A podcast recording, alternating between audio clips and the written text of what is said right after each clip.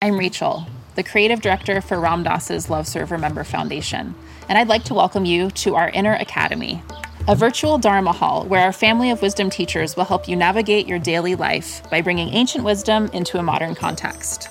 With over 200 hours of audio and video teachings, meditations, and practices from teachers like Ram Dass, Krishna Das, Sharon Salzberg, Jack Kornfield, Roshi Joan Halifax, Joseph Goldstein, and many more the Inner Academy is your core resource for finding balance, presence, and navigating the ups and downs of your daily life. The Inner Academy has guidance for every step of your journey. Choose from an annual or monthly membership and gain access to past and future courses, retreat replays, virtual community, and much more.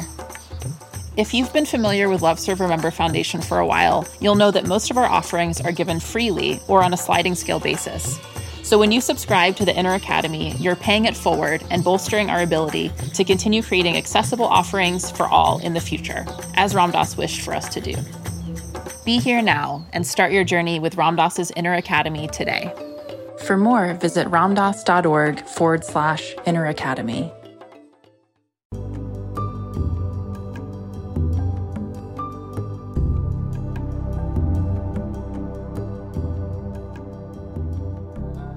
Welcome to Lama Surya Das's Awakening Now podcast. We are very pleased to share with you Lama's unique illumination of the awakened awareness teachings. If you are interested in supporting Lama Surya Das's podcast, please go to BeHereNowNetwork.com slash Suryadas. Om Mani Padme Hung is the jewel in the lotus mantra. It refers to the Buddha within, or that all the possible potential enlightened qualities of Buddhahood, of enlightenment, of ultimate goodness and evolution are within our own spiritual unfolding, not to be found elsewhere outside. They're within our own spiritual blossoming, like the jewel revealed when the lotus opens and unfolds and unclenches.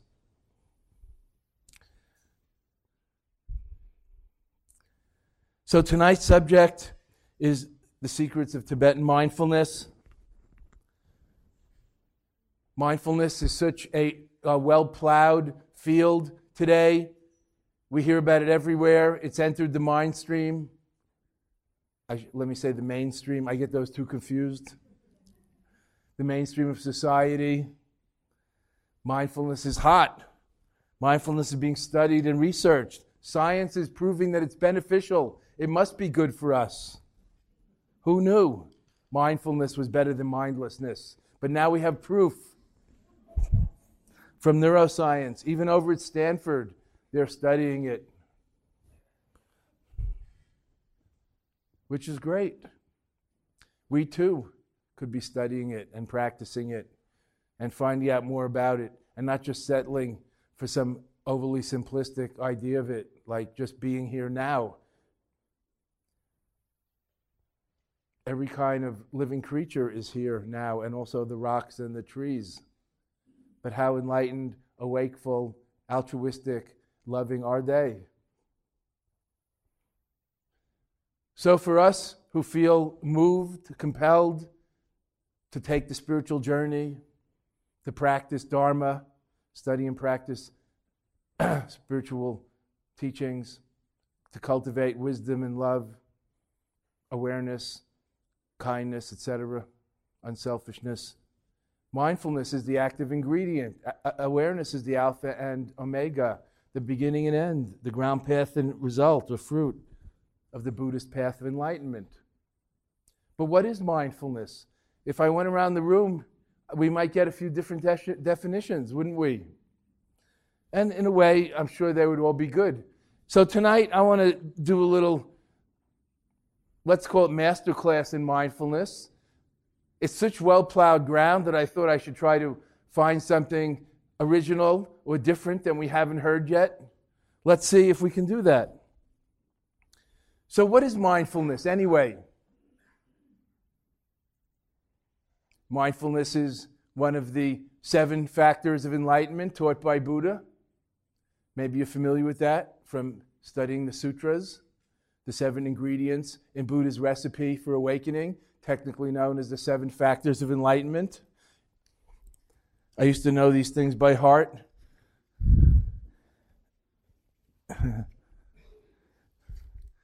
things like balance, stability, concentration, mindfulness is the main one.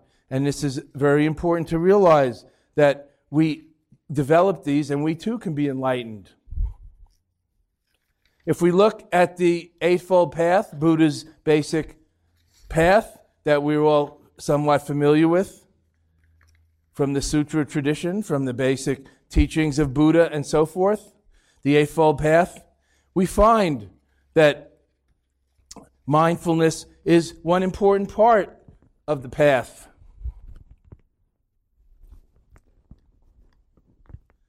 I'm sure we're all familiar with the Four Noble Truths. I'm not going to go into all that tonight. And the fourth truth, which is the Eightfold Path, yes? That's not our subject tonight, but the Eightfold Path is comprised of the three trainings, the three enlightenment trainings Shila, Shaila, Pali Shaila, in Sanskrit Shila, something like that, or backwards. Anyway, her teacher named her Shaila, Sheila, because of her integrity and morality, ethics, and character. So that's a beautiful thing. So, in the three trainings of Sheila, in one week translation, ethics, samadhi, meditation or mindfulness, and punya, prajna, wisdom, the three trainings that comprise the Eightfold Path of wise speech, wise action, wise livelihood, wise view, wise intentions, wise effort, wise mindfulness, and wise concentration. The eight step enlightenment program that I hope we're all in. Mindfulness is one third of this, the meditation part. But there are other parts, aren't there? Holy crap, who knew? Mindfulness isn't enough. I have to stop my wrong livelihood, dealing drugs by the junior high school, arms or whatever we're doing, and clean up our life and get straight so we can concentrate, meditate, and be present, not looking over our shoulder all the time paranoidly. And develop wisdom and selfless love, etc. In the seven factors of enlightenment, Charlotte, do you remember what they are? I don't want to put you on the spot. It doesn't matter. Mindfulness, you can look it up. Google and you shall find. Google is near here. I mean, Google's everywhere. The seven factors of enlightenment. three of them are said to be arising or giving energy, like effort and so on. Three of them are settling and pacifying, um, stabilizing, relaxing, concentration. And the pivotal one is mindfulness, often put first. I'm putting in the middle. Mindfulness is so key, but there are other factors. Just being aware, you know, present isn't enough. Being here now is not enough. You know, the sniper is also very be here now, isn't he or she? Or the cat at the mouse hole. But we don't, I mean, in Buddhist um, texts, call that mindfulness. We call that concentration. Maybe you're familiar with this idea. There's two kinds of meditation in Buddhism generally samadhi, shamatha, tranquility or concentration meditation, and vipassana or insight meditation, VIP, much more important than just concentration. The sniper, the cat at the mouse hole, etc. Barry Bonds at the plate. Oh, he's a bad example. O.J. Simpson on the fi- no, bad example. Who should I pick? Who do we like this year? Uh, Ted Williams. I'm from Boston. This is concentration, but this is wisdom here. Insightful wisdom, discernment. It's different than just concentration. How much discernment does the sniper have about universal laws? or the cat at the mouse, just perched with the predatory instinct. That's the concentration. So we develop concentration. These are two types of Buddhist meditation, according to the scriptures, the sutras, the suttas, whatever you want to call them, taught by Buddha. Concentration, tranquility, one pointedness, wholeheartedness, what unifies the mind, focusing like a laser beam, all the scattered light of awareness. And then using that laser beam, that sharpened scalpel, to cut deep into the nature of reality, to see the nature of self and other, so called not self in Buddhism, to see everything as it is impermanent and interdependent and dissatisfying in the long run. Anicca, anatta, and dukkha. I'm going fast because I want to talk about mindfulness tonight. All this other stuff you've all heard. Also, you can read about it in books. Also, if you read My Awakening, the Buddha Within, Eight Steps to Enlightenment, it's all there, basic. But the point is, there's more to mindfulness than just being here now or watching your breath. in the original languages, it's called sati in Pali, smriti in Sanskrit. I don't know what language you speak here in uh, Palo Alto. She's always correcting me, saying, No, it's Mountain View. She's very attached. Very attached, that girl.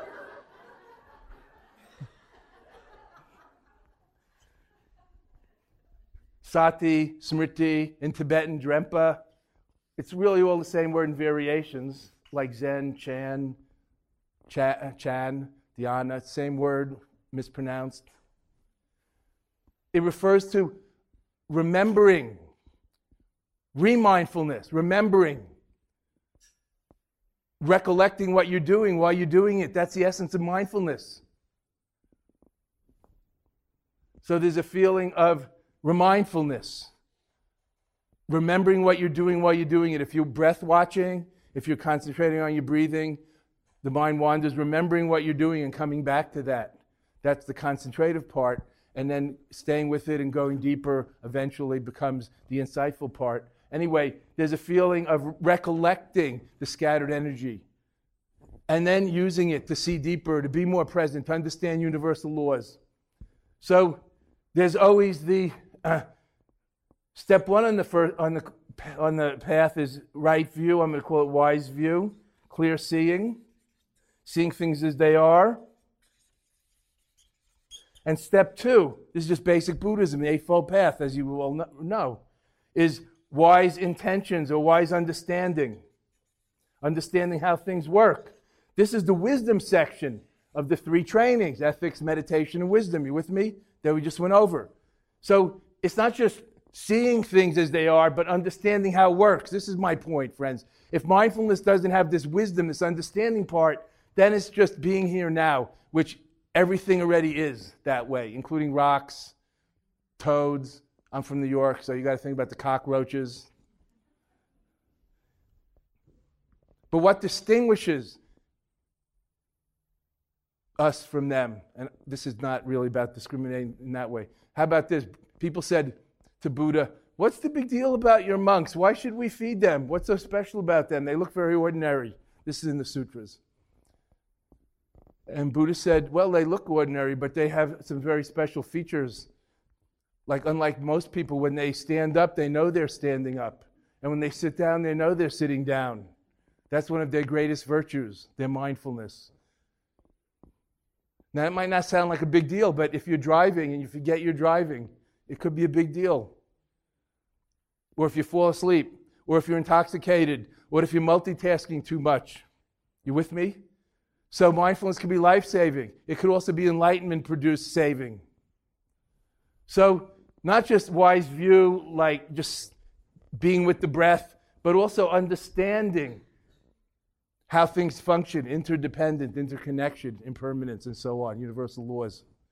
So, the wisdom and insight is also there, not just the cl- calm or clarity, which is more concentrative. This is very, very important.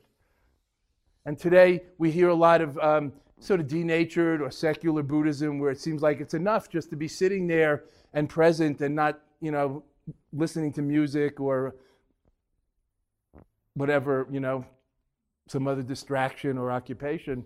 And it's not enough if we don't have the wise understanding. And this is not just mental insight, non conceptual experience of not just the nature of things as they are, but how it works, interdependence, impermanence, ownerless. It's not your thoughts, they're just thoughts coming and going, and so on. You with me? Non self can also be translated as ownerless, no governor. It's a good translation of anatta, no separate self, no governor, no owner. Are these really my thoughts? Am I pro- actually producing them? Are these really my perceptions? I really made those sounds come? That's why Buddha said, in hearing there is just hearing, in seeing just seeing, nothing to listen to and no one hearing it. There's just the process. So this sati or smriti in Tibetan it's called drempa. It's called, we usually call it the six close recollections. Recollecting, now, if you talk about mindfulness, of course we all know it comes from the Satipatthana Sutra. Oh, I love when I talk dirty like this. It really turns me on. It reminds me of my beloved masters in India in the old days. Satipatthana, the four foundations of mindfulness. In Tibetan, we call it the four close recollections. Recollecting, remember the mindfulness part, the form and the feelings, and then the perceptions and the reactions, you know, liking and disliking, and re- recollecting the mind stuff, the noumena, what's going on, the moods, the states of mind. You with me? And the fourth foundation, the universal laws, the nature of mind, the wisdom part, understanding not self and impermanence and all that. So these are the four foundations of mindfulness, as everybody can tell you. I mean, it's general knowledge. Nothing secret about this. Just going over it. So now I did a little research on this because I knew I was coming here and I was going to have to talk in front of Shyla, who really is an awesome Buddhist scholar. You know, I like to tease her because she's so young and, and sweet and cute. And, you know, not like me, I'm from New York you more streetwise and you know, cunning. Not like Shyla. You know, you can't find anybody more innocent and, and, and um, decent than her. That's why they call her Shyla. Decent, virtuous. So I asked Joseph Goldstein, the first patriarch of Buddhism, one of my buddies in Massachusetts, Joey, how many t- kinds of mindfulness are there? Because we all know about the four f- foundations of mindfulness. We all know about two kinds of Buddhist meditation concentration and insight. Oh, what about metta? I forgot. Where does that fit in? Oh, never mind. Anyway, this is the way it's always explained. Let's put metta in with concentration for now. Doesn't matter. There may be other kinds of meditation too. If you look in the sutras, you know, the round discs, the kashinas, and the jhanas, and other things. But in general, it's concentration and, and insight meditations. So, Joey Boy, who's a real expert on this, and I recommend to you his big uh, workbook and tape, it's probably CD now, course called Mindfulness, I think, from um, Sounds True catalog. It's wonderful. He's an expert Buddhist pioneer bringing mindfulness to the West. He taught Jon Kabat-Zinn and the others. So Joey said there's two kinds. And as Joey said, he, he says, I don't have any original thoughts ever. I only know that there's these two kinds. This is what Buddha taught.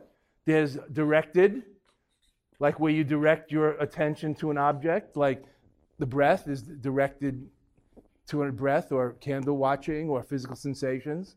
You're directing your attention, right? It's like you're directing your children. And then there's undirected or choiceless or panoramic.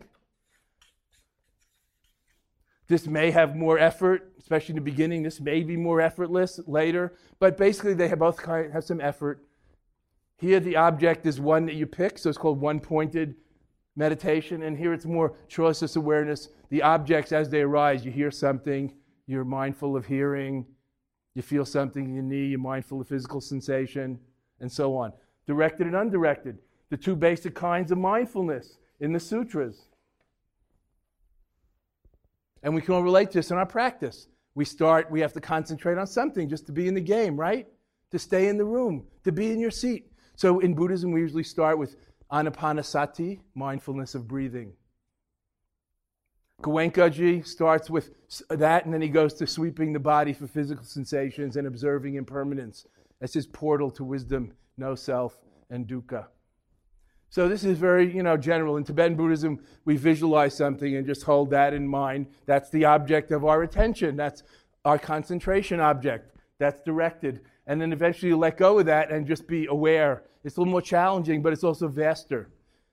Chitta Vipassana, not just Vedana, sensation Vipassana, but Vipassana on the consciousness itself, Chitta Vipassana, more advanced Goenka meditation, Chitta Vipassana from the Burmese Theravadan tradition. So I've been thinking about that. Oh, and then somebody said and speculated that there's probably like ordinary mindfulness, and then there's the mindfulness of the enlightened ones, the arhats and Buddhas, which is kind of super mundane. So, because it's not the same ego mind at work. But I'm not going to go into that now. I'm just throwing this out because this is like a master class. You don't hear this very much elsewhere, and it's something you can think about later or ask your teacher. She's an expert on these matters. So, over the years, I myself have come up with six kinds of, of Drempa or mindfulness that I use to help my students and myself understand what we're doing and where we're going, how we're practicing. First, there's natural mindfulness, attention. If you're really interested in something, so natural mindfulness, which is attention. If you're interested in something, you pay attention, right? If not, you don't. Buddha called it the mental factor of interest. I don't want to call it the interest factor, that gets confusing in our econ- economic minded days.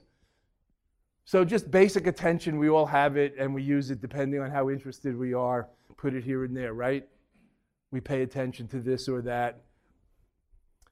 And then there's generated mindfulness, which is usually what we call mindfulness. There's generated or fabricated mindfulness. We cultivate mindfulness, right?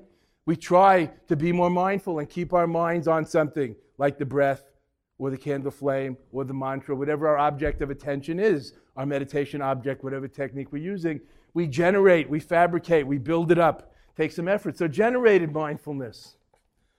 And then this brings us generally, we experience intermittent mindfulness. Anybody go through this? You know what I'm talking about in your own practice?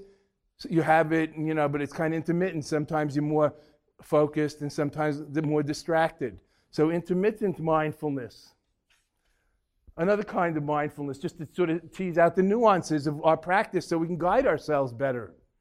And then, fourth, I notice we arrive at a more stable or sustained mindfulness, almost where it sustains itself. Stable mindfulness.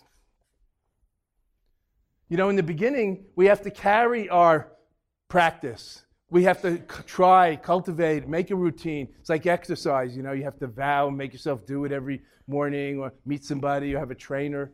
So you, you try to make the habit of sitting and walking meditation, whatever your cultivation of mindfulness is. Let's say sitting to keep it simple. So then you develop this intermittent generated mindfulness. Eventually, you've carried it long enough, it starts to carry you because it's stable. You are more mindful generally in all of life, or in areas of it at least. Just like when you get more healthy from exercise, then you have more, you know, stable musculature. It doesn't go flabby if you miss a day or a week. So, stable or sustained mindfulness, which starts to carry you. And then, fifth is a more global or total mindfulness. Where, as a Tibetan master says, everything is meditated. I love masters that can't speak English right. Because then they don't have to use the I and the dualisms. It's not you meditate on everything. He says everything is meditated. That's global mindfulness. So that's where you're developing. But then, even beyond that, is like Dharmakaya or Buddha mindfulness, where there's no subject, object, and interaction, non dual mindfulness or awareness.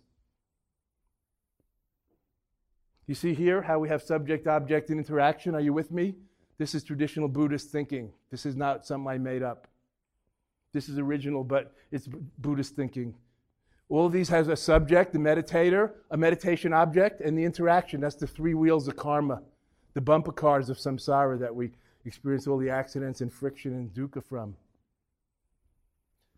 When you get down to here, Dharmakaya or non dual mindfulness, really awareness, we call it, to distinguish. Like in Zen, there's mind and Buddha mind, you know, if you read Zen books.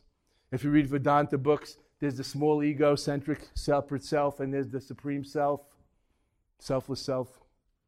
So this is like Dharmakaya mindfulness equals what we call in Tibetan awareness or Rigpa or something with a capital A. Not just my awareness, but pure presence, no subject object and interaction. That is wisdom. There's no other wisdom outside. Great transparency. So this is kind of a in deepening order.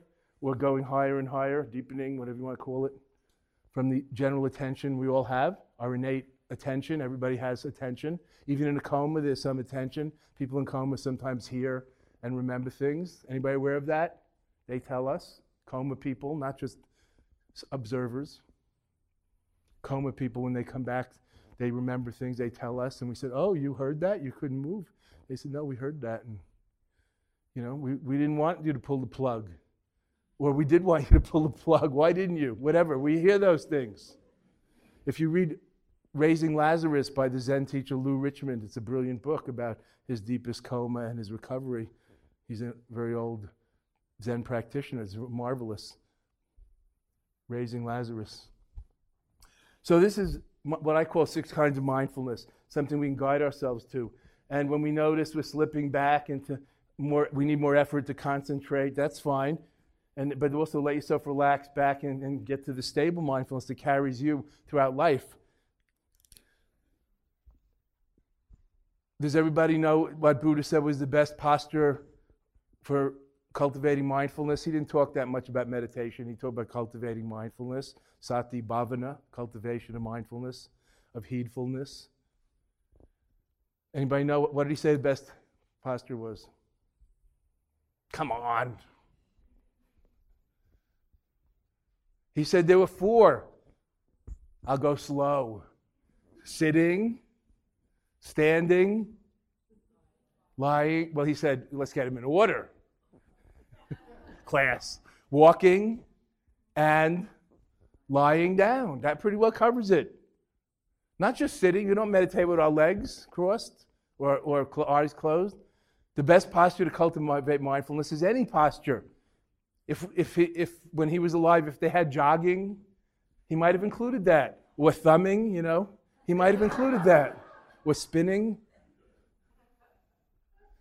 Because what's the moral of the tale? The best posture to cultivate mindfulness is any posture. What's the alternative? Mindlessness. What's the virtue in that? Friends, don't we want Dharma with benefits? That was a joke. We don't want to get too serious here. So,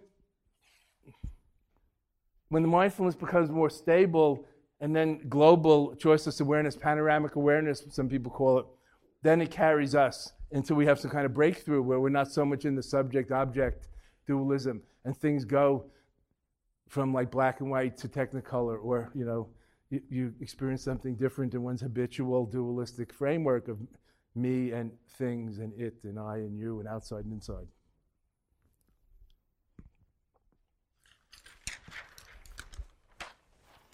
I see time is running, but I want to just complete this with the actually from the Tibetan tradition, not my original thinking like that, the six kinds of Drempa or mindfulness, just for you to think about, to see how the different traditions are different the six kind of mindfulness, I'll call them the Drempas, which means the satis.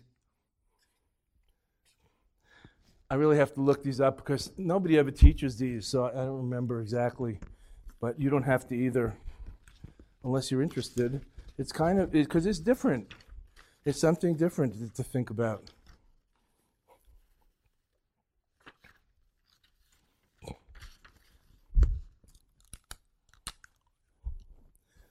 First, recollection. Is it some a tr- good translator likes to call this recollection because it's kind of remembering, but not just like remembering the past.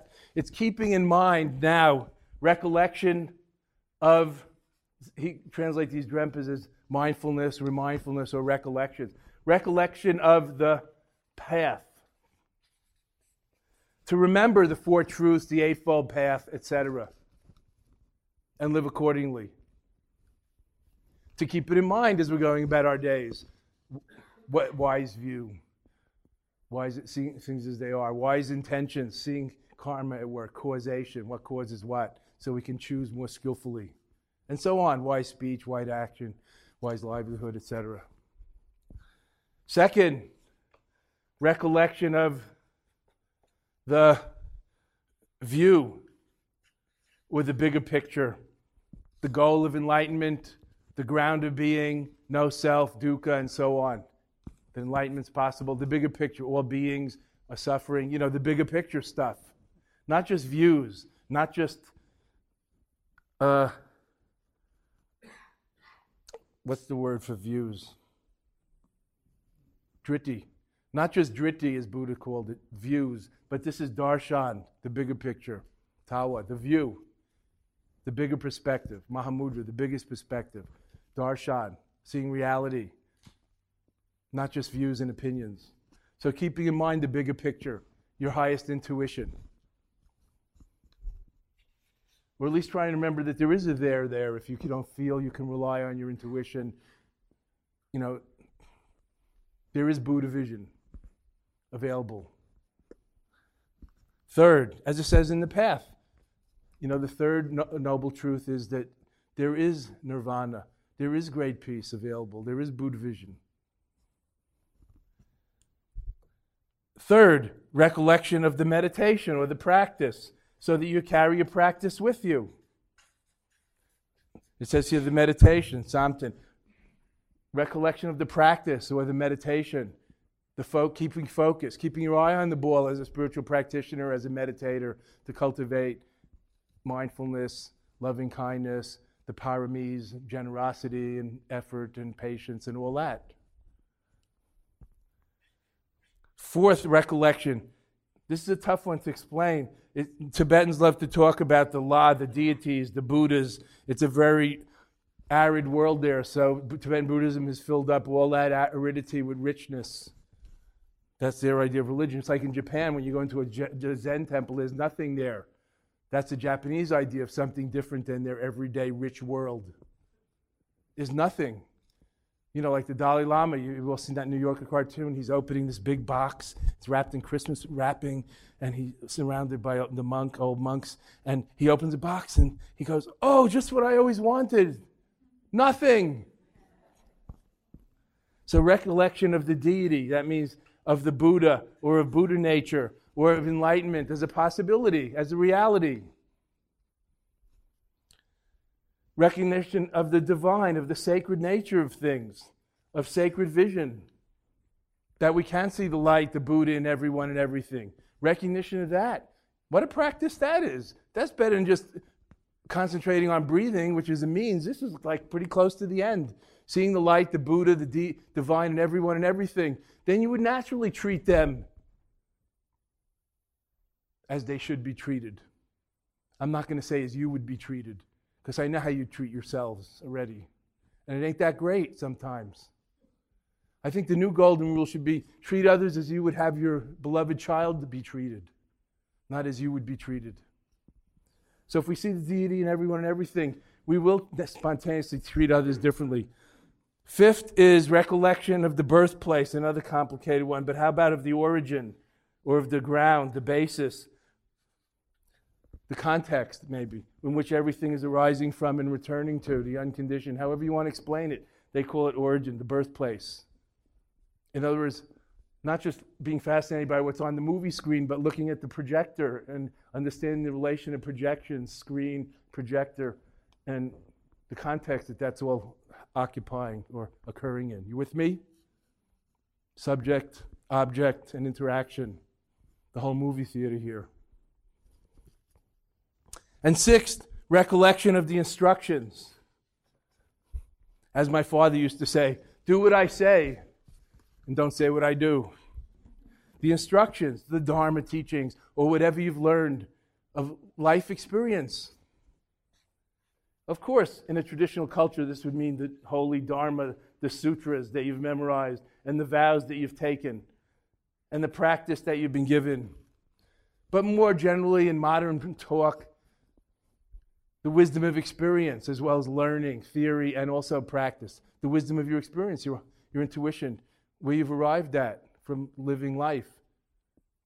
Let me go further. More important than remembering what's in the holy books is finding the truth, reality, Dharma in its deepest sense in your everyday life, because that's the only place where we can experience it.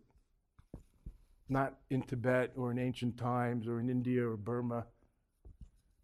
Finding the holy Dharma, the truth, or Buddha Dharma and Sangha in your own time and place, at, your, at work, or while you're shoveling the horse manure, or gardening, at home. Of course, in houses of worship too, like this. Why not? We're driving in traffic. Why not? So remember the instructions. Be a good Dharma student and listen up to the song of the Dharma and the wind and the rain and the birds and also the cats waking you up at night or the honking of the horns that you don't like. Because there really is nothing that's unequivocally positive or negative, good or bad. It's only the wanted and the unwanted. If we were really going to put up a steep cliff to leap to the top of.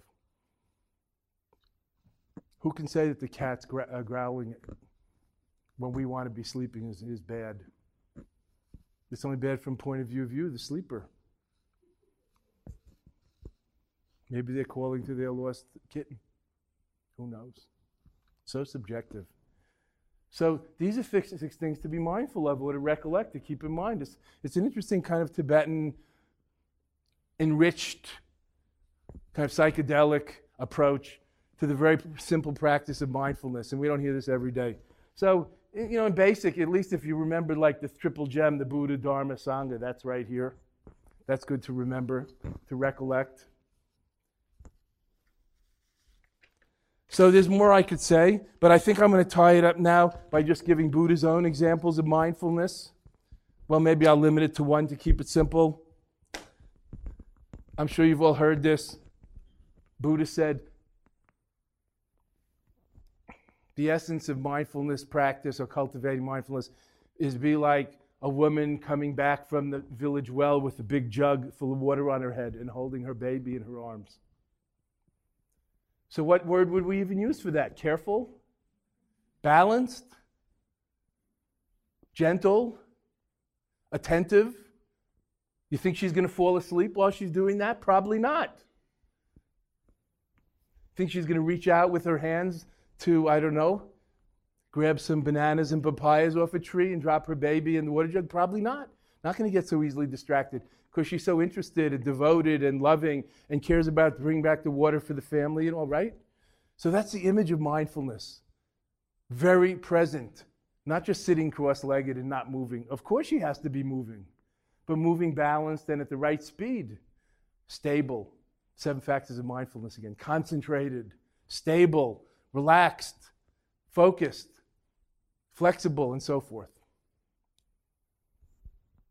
So I hope you can get something from that for your own life. Any questions, please?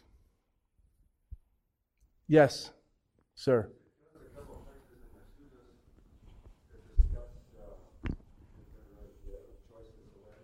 Choiceless awareness, okay. Did you ask where it is? What were you saying?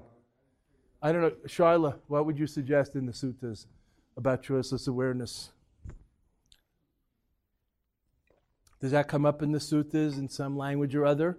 Or is that like more of a modern translation? So I usually look at the Tibetan you know, or Zen teachings about that, or listen to Joseph Goldstein or some American talk about choiceless awareness, panoramic awareness. Chogyam Trungpa also writes about it in his books. Choiceless awareness, rather than choosing to just concentrate on a breath or a candle flame, that's more directed, choiceful. Choiceless awareness is more leaving it as it is and aware of whatever comes and goes as it comes and goes. You with me? So it's more panoramic awareness or sky gazing like rather than narrow band, like one pointed focus, like?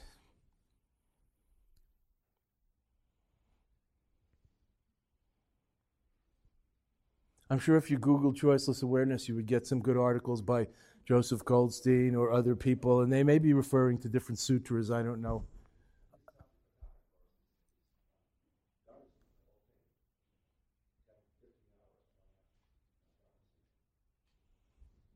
Yes, it's on Dharma Seed, so you can just um, get it there somehow. dharmaseed.org. Questions, please. Yes, ma'am. Um, after you define the maybe at 45 or 40 minutes, you already develop one point, like laser beam.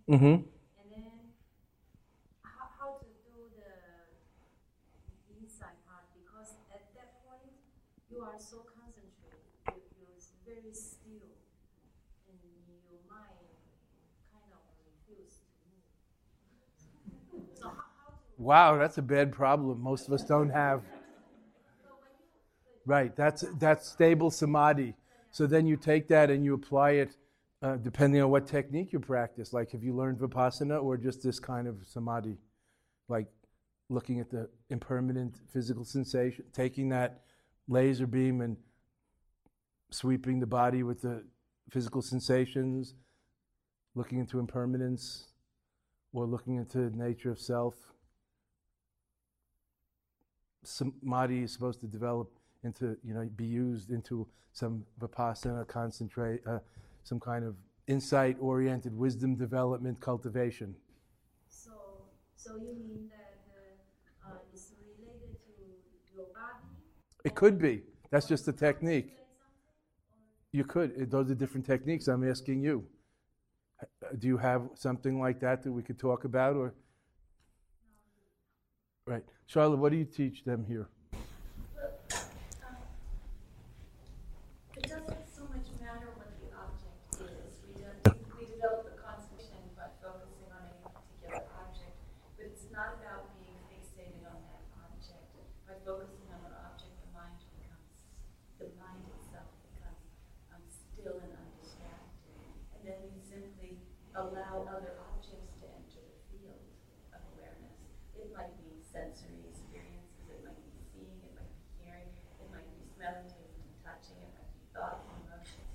You just intentionally open the field of awareness to include other experiences, and then the stable mind knows those deep. It knows the true nature of those exp- of, of, of, of that, of what happens in that moment of perception. So we have to be a little careful when we're developing someone that the stillness becomes of the mind. It's not just a, it's not about fixation on an object. It's about stability of attention. The part that makes the mind flexible. So, can you carry that into walking? Carrying to walk. While you're moving, you can still have the stable awareness. And uh, one more question is, can the inside, if I don't deliberately do this kind of uh, vipassanas, can the insight arise by itself if you don't do it also? Theoretically, yes, but I think it's good to help it a little. I mean, people can get insight without meditating at all, so why not? But in general, in Buddhist meditation, the concentration samadhi is supposed to be the means to the deeper end. Applying that, like building up your muscles, is not just to build up your muscles, it's to use them, or at least to be healthy, to pump your cardiovascular system, or something. We're not muscle worshippers. We're not breath worshippers. We're not stillness worshippers. Stillness isn't good enough. That's a very temporary state. We build up like muscles, and if you stop working them, you become flabby or not still. But great peace is beyond the dichotomy of stillness and movement. That's what the insight is, not just stillness or movement or virtuous movement. So let me suggest that um, if since you sound like you have good samadhi, that you've developed that, that you try to use that to penetrate uh, some, like, to fertilize the field a little, like look into the impermanent experiences. Like um, after 45 minutes, maybe you lose that stillness, or what would you call it? Thought-free state. What happens after 45 minutes? One point, Can you keep one point in this for an hour or two hours, three hours? well, sometimes stay a little bit and then lose a little bit and come back. and- It's for one- Compose, yeah. Yeah, and for a long time, I just do this, but uh, sometimes I hear that you should do, one of my friends advised me that uh, I should learn how to do Vipassana. And I what's that? How Yeah, uh, that sounds like a good friend. Are you doing this with your eyes open or closed? Uh, close. Can you do it with your eyes open? And you mean do samadhi? Yeah. With eyes open? Mm-hmm. I haven't tried. So can you do it when you stand up or walk around? Maybe it would be good to learn how to integrate this a little more. Otherwise, you're getting a little limited into like you're only prayerful in church, but you don't know how to pray outside or something. You see what I'm saying? You're cultivating a mindful awareness, constant you can carry it into life, not just on your cushion. That, so maybe you could try with your eyes open and then be aware of the impermanent states of mind and perceptions and all, and then start to do a little walking. Or just standing meditation is good you know from here to here. And then once you master that you do a little slow walking and see what you know. Anyway with a little instruction that all of this can come because you seem like a natural meditator or concentrator yes ma'am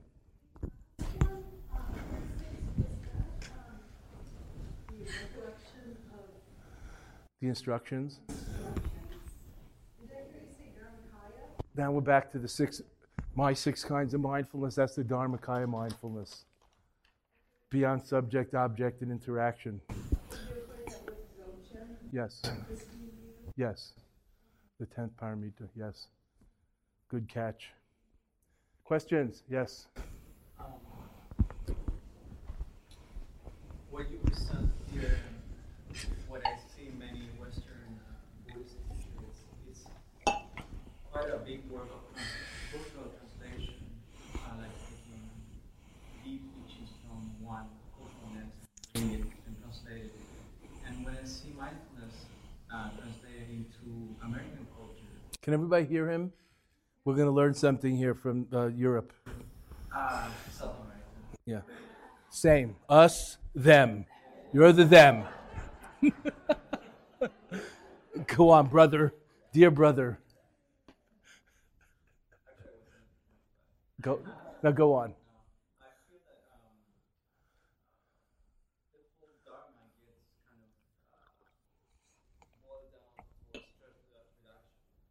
To stress reduction. Uh, yeah, sometimes. Uh, I'm a psychologist and, and I'm interested in mindfulness-based approaches.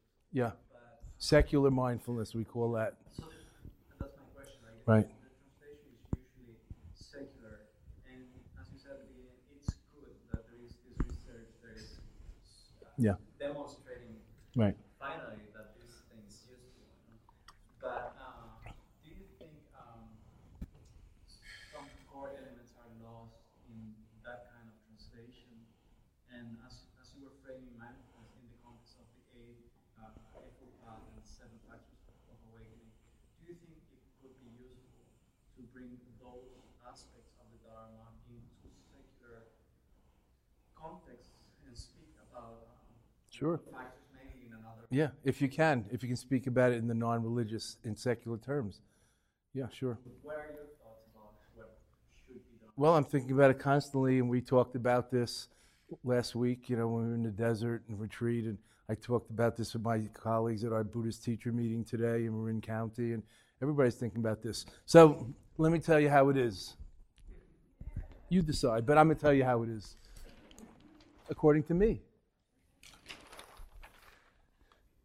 Our um, South America, allegedly South American friend. I mean, you never know here in you know virtual reality. is saying that the secular mindfulness is well being reduced. You know, Buddhism is being reduced to secular mindfulness, like mindfulness-based stress reduction (MBSR), the great program of Kabat-Zinn that's in every hospital in the world, and the army, and everywhere else studying it. So it's becoming like secular Buddhism secular? And is this losing the enlightenment and the wisdom and the ethical component? So, of course, we're all concerned about that. But for decades, those of us who have been involved in this for 40 years, we've been concerned that the religion has no connection to the secular people in the postmodern era who are not Buddhists and who, you know, are atheists or Jews or or whatever. You with me? Or scientists, you know. No connection. How do we get this into DC, into USA, into the world, corporate, into the homes, into children's and schools? Public schools can't have foreign religions, even yoga. Yoga and meditation has been kept out of public schools for the most part for all these decades. Now there's some smatterings of it. Why? Because it's become secularized. So now you have secular yoga in every YMCA in the world. The Christians don't fear it. Are you with me? Even though the Pope himself, Pope Benedict, when he was Cardinal Ratzinger a few 10 years ago, called yoga officially, he sent this out in the whole world in an official papal declaration. Yoga is the devil's work. But every YMCA in the world. So now we do have it being studied by National Institute of Health, National Institute of Mental Health, training the caregivers in the Army, which are thousands and tens of thousands, medics, doctors, chaplains, uh, at corporate places and universities, you know, secular mindfulness. So this is good. This is a good development. It doesn't mean there's no longer Buddhism as a religion, monks, nuns, retreats, philosophy, ethics, meditation, and wisdom is still going on in the world. So I don't know where you live.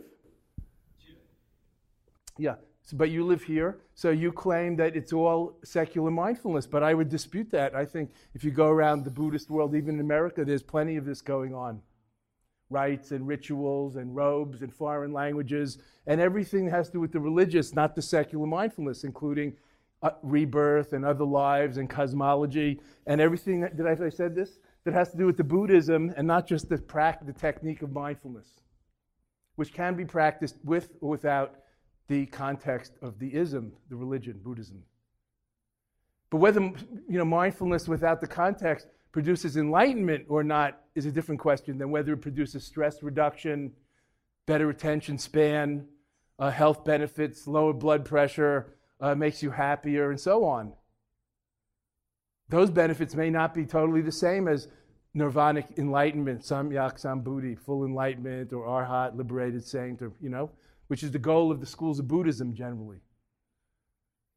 Just like yoga for health and looks may not be the same as yoga to be one with God or achieve oneness. Yoga means union, to achieve unity consciousness. But it's a good thing to have yoga for kids or at the YMCA, not just competitive sports or whatever.